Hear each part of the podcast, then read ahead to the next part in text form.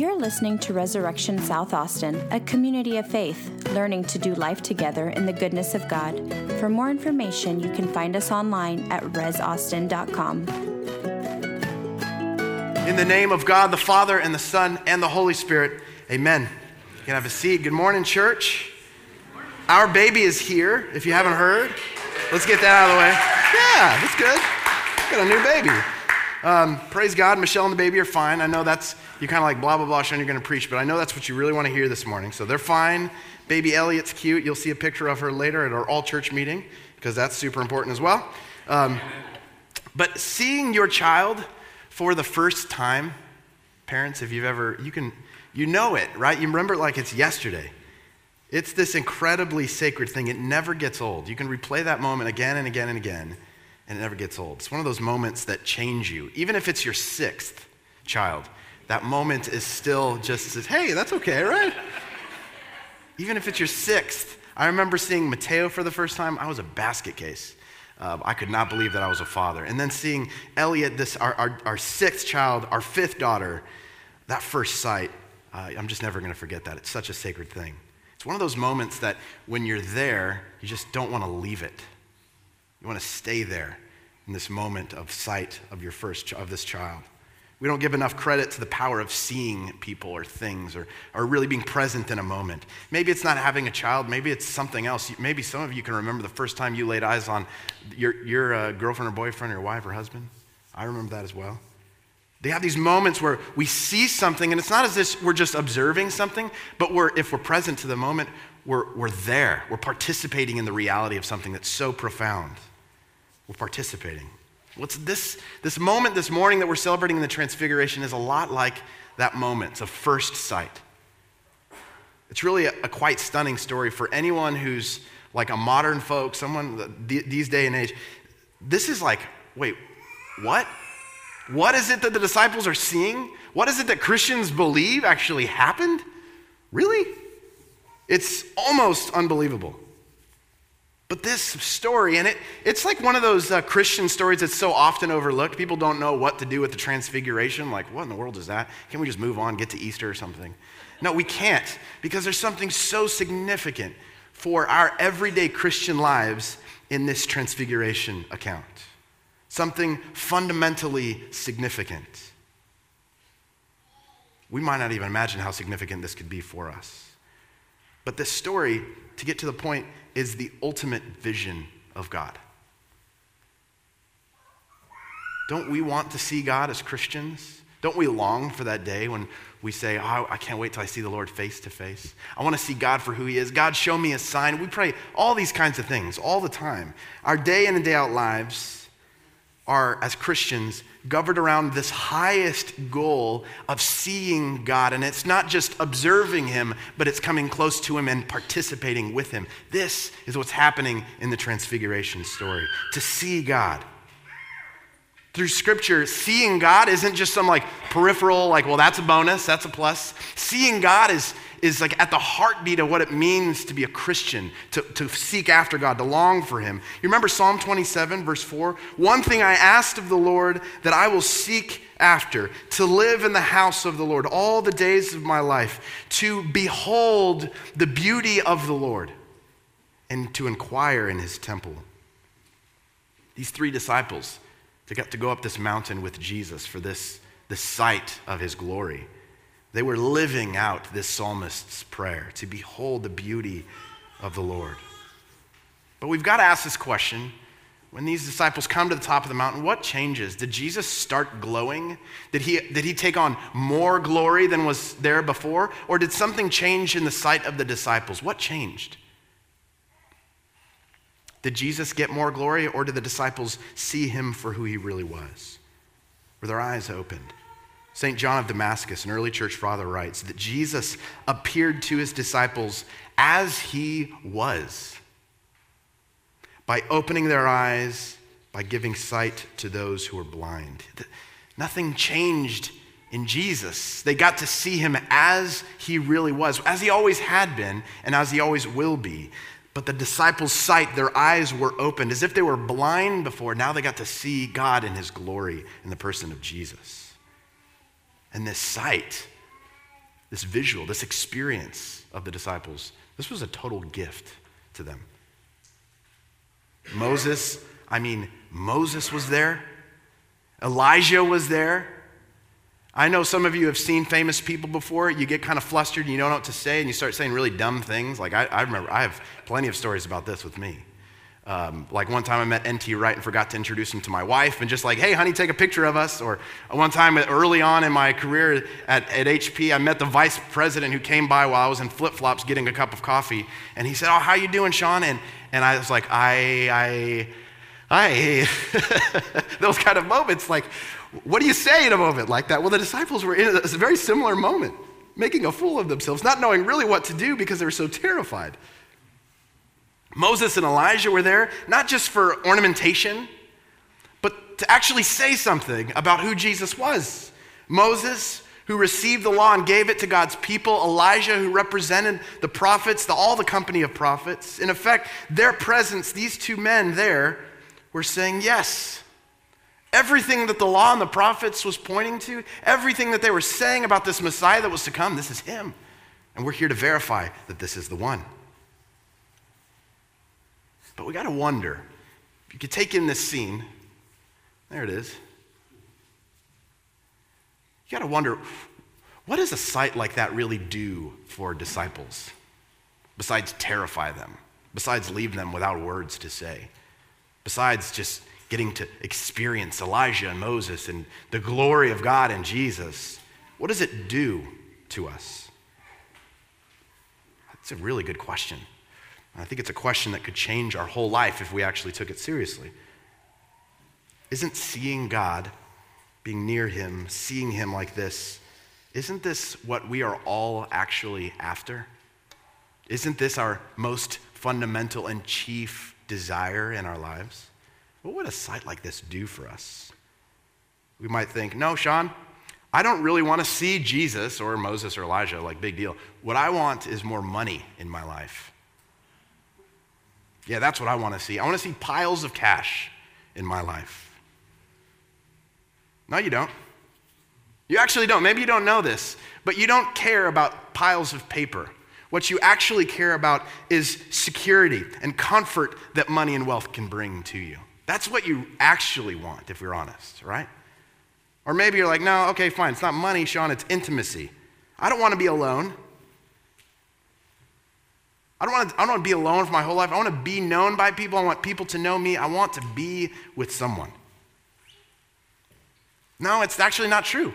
Let's get a little bit more honest. What we really desire is for someone to know the most deepest part of us, for us to know the same thing about someone else.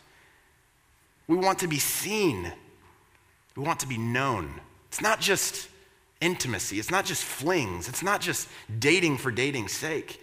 No, deep underneath that desire to be with someone is actually to be known by them and loved by them. Maybe it's not money, maybe it's not intimacy in that way, maybe it's, it's recognition or power or respect. That's, that's what I'm after. I could care less about seeing God. My chief aim is like, I want to be recognized, I want to be empowered, I want to be respected in the world.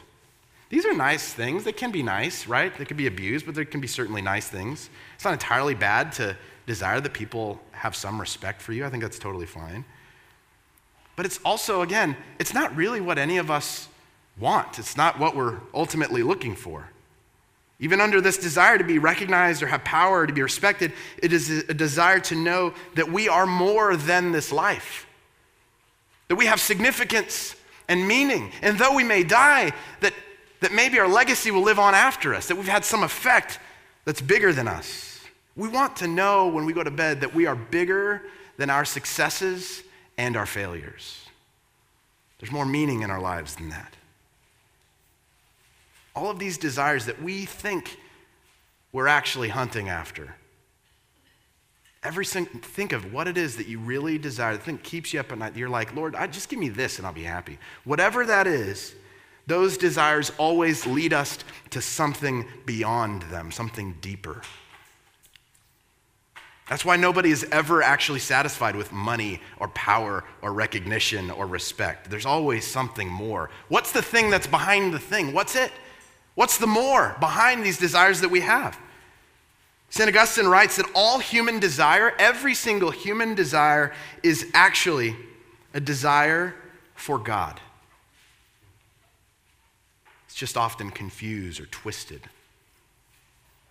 In his famous line from his confessions, he prayed to God, Our hearts are restless until they find their rest in thee, O God. That's the truth. And to admit this is like to admit that you are a human being. This is how we've been fashioned. This isn't like exceptional. God has put these desires in the deepest part of your hearts to long for Him, to be near Him. This is what it means to be truly human. Can we behold this thing that we truly desire beyond money and power and respect? This, this thing behind the thing? Can we really behold God? Can we take hold of Him? Can we have Him for ourselves if this is truly what we desire? It's an empty life, friends, to search for something and to never find it, to desire something and never really take hold of it. It leaves us wanting. If God is what our hearts most deeply desire, we need to ask can we have Him? Can we see Him? You may know the story of Moses asking to see God. It was actually just along these same lines of desire for God. He was told that he could not see God and live. Do you remember this story?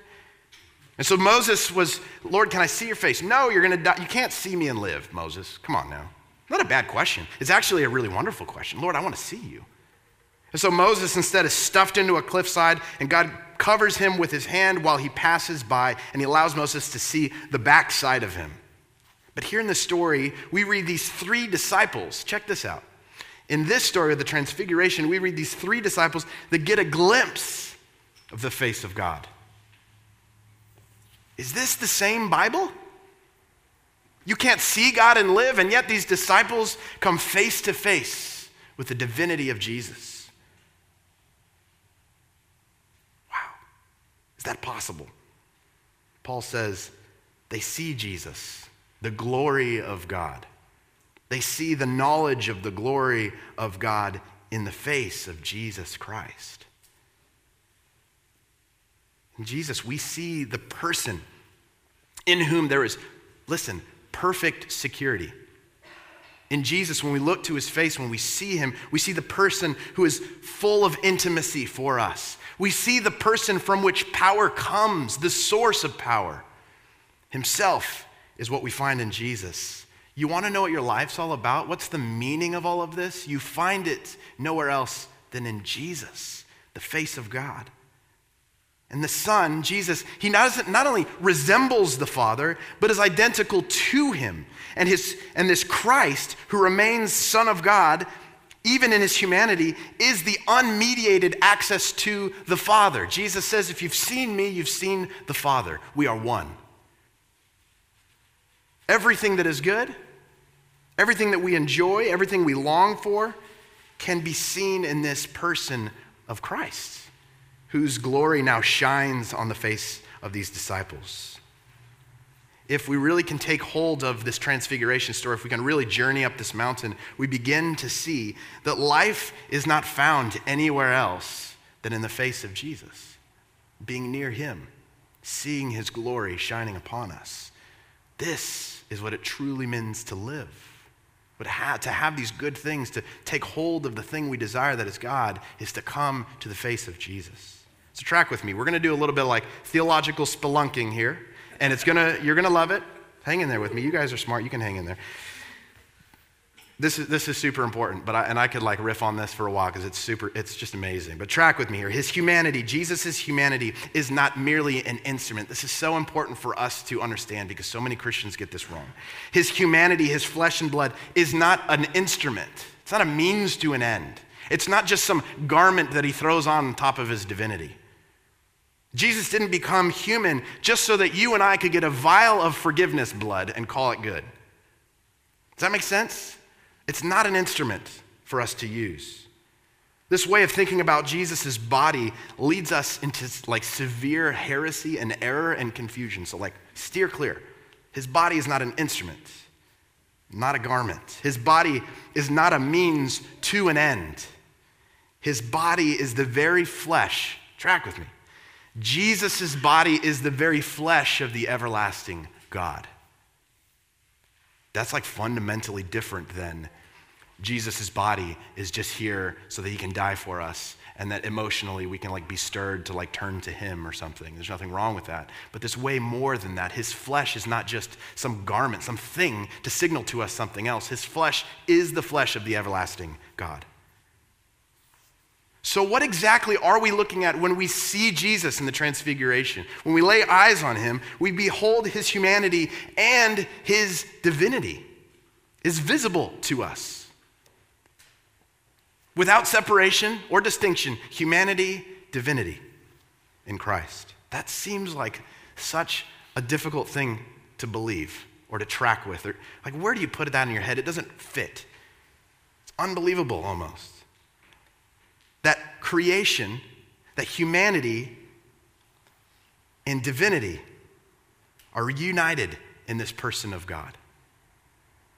Now, if you can see this, let's come back to the surface. If you can see that when we look to Jesus and we see his flesh, his humanity, and his divinity visible to us, we see in this one person creation and heaven reunited in the person of Jesus. If you can see this, you can literally see salvation. This is where it's all headed. When you read Revelation, what do we see? Just spirits flying around with no bodies? No. Earth burning in hell and like, you know, and like forget about that. Who cares? It was just like material and we're throwing that away. No. What we see when we actually read the Bible is this heaven and earth reunited as it ought to be. God dwelling among his people, you and I, our bodies resurrected. Our faith is so material and carnal, and it's being resurrected and renewed. And in the person of Jesus, we get to see this future in the present. Does that make sense? His humanity, his divinity, heaven and earth united in this person of God. So, this is why we can literally say that Jesus is the Messiah, the anointed one, who is reconciling heaven and earth in his own body. That's a trip. That's amazing. So to see Jesus, to lay, lay, eyes upon him, is actually to lay eyes upon the future come to us. The good work of God being brought to the present, the reconciliation of all things, salvation in fleshed. Whoa. Whoa. This is where most Christians stop. They'll go, Whoa, theology is amazing. We see it, Sean. That's like, wow, that's incredible. We think so fondly of Jesus now. How incredible. We can recall him to our minds and our hearts. We sing to him, we close our eyes, and we raise our hands to him. That's good enough, right? No. It never is. Once we see him, once we see Jesus, we have this deep desire for more than just some visual recognition of him, some intellectual exercise about him. We want communion. When you lay eyes on Jesus, you can't just observe. It's like a new baby. You see a new baby, what do you want to do? You want to hold the baby, bring it close to you. It's the same thing with the Lord. When you see who he really is, you can't just live apart from him. You've got to come close and be near him to be with him. Brothers and sisters, that's where we're heading this morning.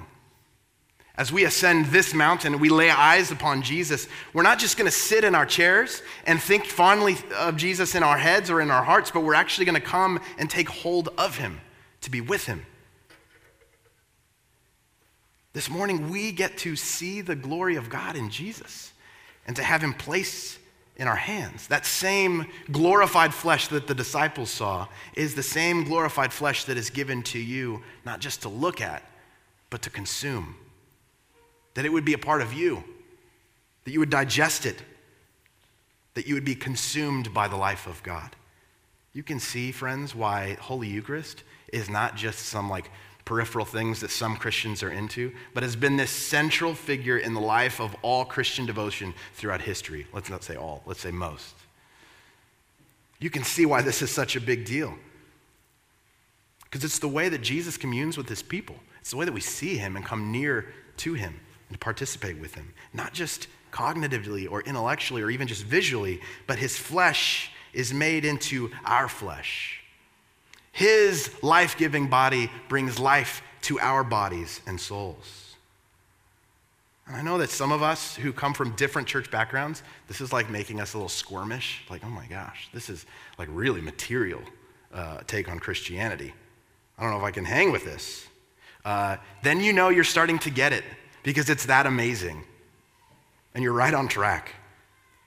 The gospel isn't just good news of a spiritual idea, it's not just an announcement of some thought, some inner spirituality.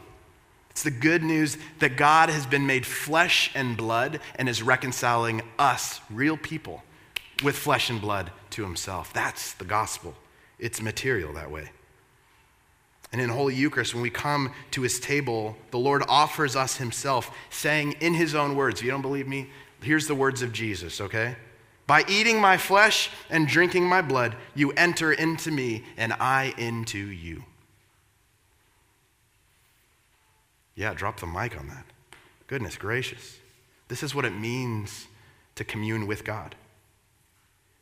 And when we commune with him, we come down from this mountain. You know what's such good news? Is that Jesus doesn't just stay up here and we get to remember this experience that we had with him, but he remains with us when we come down the mountain. His life in us.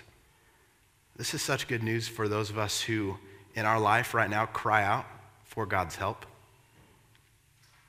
Are you there this morning where, God, I need you near me? I need your help yesterday. Where are you when I need you, God? Does God hear me? I've been praying, I've been asking, does he hear me? Does he see what's happening in my life? Friends, he does. He does hear you, he does see you. Do you see him? Is a better question. Do you hear him? When he speaks words to you and lays his own body in your hands, do you see him? Do you see how near he is to you? Do you realize that in this very moment, you don't have to wonder if God comes close to you? You don't have to wonder where he is because he said he would be present with you, and he is. And he gives himself so readily to you in the sacrament. Do you realize that he gives you himself always without failure? It's not like sometimes if we get it right, then he's really present. But if Sean messes it up, then, like, well, good luck, people, this week without God. No. Do you realize that despite all of this, what makes his presence in the sacrament possible isn't my word, but his? What makes it possible for God to speak all things into existence is his word. So when he speaks, I am present, I am present, we only get to decide if we believe what he's saying or not. God is really present to us. He promises to be. Not just in theory, but really and truly. What if this is all true? What if it's really true that God is present? That we get to lay eyes on him and receive him? What if it's just as the Lord says it is? That he's here with us, that we can see his glory and consume him? Would God be so gracious to open our eyes? Let us see. So many weeks uh, you all have come forward for communion. Have you ever asked God, God, let me see? Open my eyes. I want to see angels and archangels and all the company of heaven. I want to know that you're present. I need to know that you're present. Lord, open my eyes to see. Maybe that's your prayer this morning. Maybe this morning you're being invited to put away those youthful passions, those patterns of sin and brokenness that keep you from seeing, that keep you from truly communing with God? What are those things? Would God be so gracious as to like help you put those away and repent? Would you have the courage to focus on Jesus this morning and nothing else? Not the anxieties or the worries that plague you, that burden you, Would God be so gracious as to unburden us and open our eyes to his presence? I think he would. But we have got to ask. Rez, let us now in silence prepare to see the glory of the living God in Jesus Christ that is given to us this morning. And may we, in this exchange, in this experience, this coming close to him and receiving us, him, may we be changed forever because he is our hope and our salvation. Amen. Amen. Let's take a moment of silence. You're listening to Resurrection South Austin, a community of faith, learning to do life together in the goodness of God. For more information, you can find us online at resaustin.com.